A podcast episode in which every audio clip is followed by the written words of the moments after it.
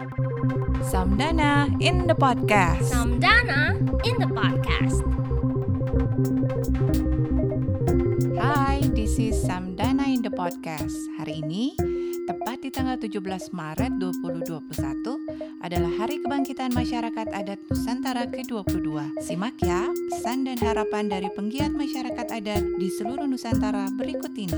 Masih jelas dalam ingatan 22 tahun lalu kita berkumpul di Bundaran HI, tepatnya di Kota Indonesia, uh, mendeklarasikan diri terbentuknya aman.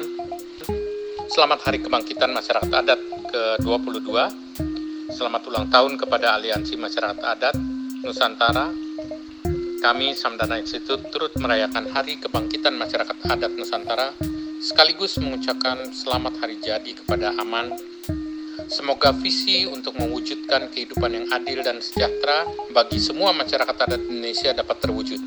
Peran ini menjadi tonggak sejarah perjalanan panjang perjuangan masyarakat adat atas hak-haknya sekaligus menunjukkan keberdayaan mereka.